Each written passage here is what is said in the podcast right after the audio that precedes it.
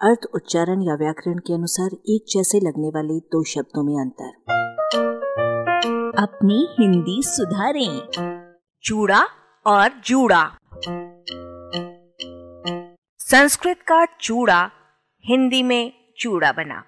चूड़ा के अर्थों में बालों की चोटी या शिखा, मोर की या मुर्गे की कलगी, मुकुट, पगड़ी, शिखर, अट्टारी, कुआँ कलाई का आभूषण विशेष इन सब का समावेश है। कुआँ की ज़रूरत हिंदी के चूड़ा को शायद ही कभी पड़ती हो, पर बाह में पहने जाने वाले एक अलंकार के लिए इस शब्द का प्रयोग हिंदी में अतिरिक्त रूप से होता है। चूड़ा का कलाई के आभूषण विशेष के लिए आशय कंगन या कड़ा तो है ही, हाथी दांत की ऊपर की लाल रंग से रंगी उन चूड़ियों के सेट से भी है जो सुहाग के चूड़े के नाम से अनेक नव वधुओं को पहनाया जाता है। चूड़ी अधिक कॉमन है।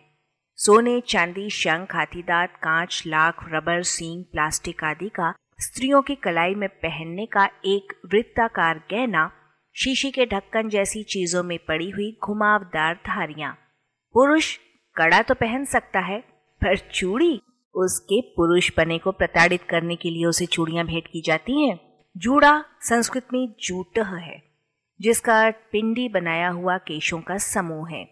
और हिंदी में सिर के बालों को एक साथ लपेट कर बांधी हुई गांठ के लिए चलता आ रहा है। इसका एक अर्थ जूट या मूंज का पूला या गट्ठा है, जिसमें बालों जैसा लंबे रेशों और उसके समूह का सादृश्य विद्यमान है। पटसन के अर्थ में जूट शब्द को अंग्रेज़ी से हिंदी में आया हुआ समझना भूल है। बात उल्टी है वो इधर से उधर गया है। यहीं जटा शब्द को भी याद कर लीजिए और जटा जूड़ को भी।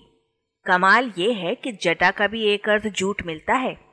जटिल के अर्थ विकास का आनंद लीजिए। जटाधारी, उलझा हुआ या पेचीदा।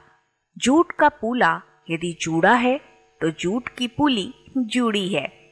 बालों जैसी या लंबे रेशों जैसी न होने पर भी सामग्री की जूड़ी हो सकती है।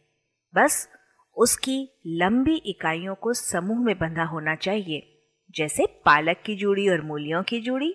जाड़ा देकर आने वाले जड़ जूड़ी को यहाँ से बिल्कुल दूर रखिएगा।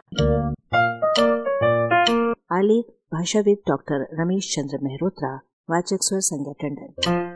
अरबा की प्रस्तुति।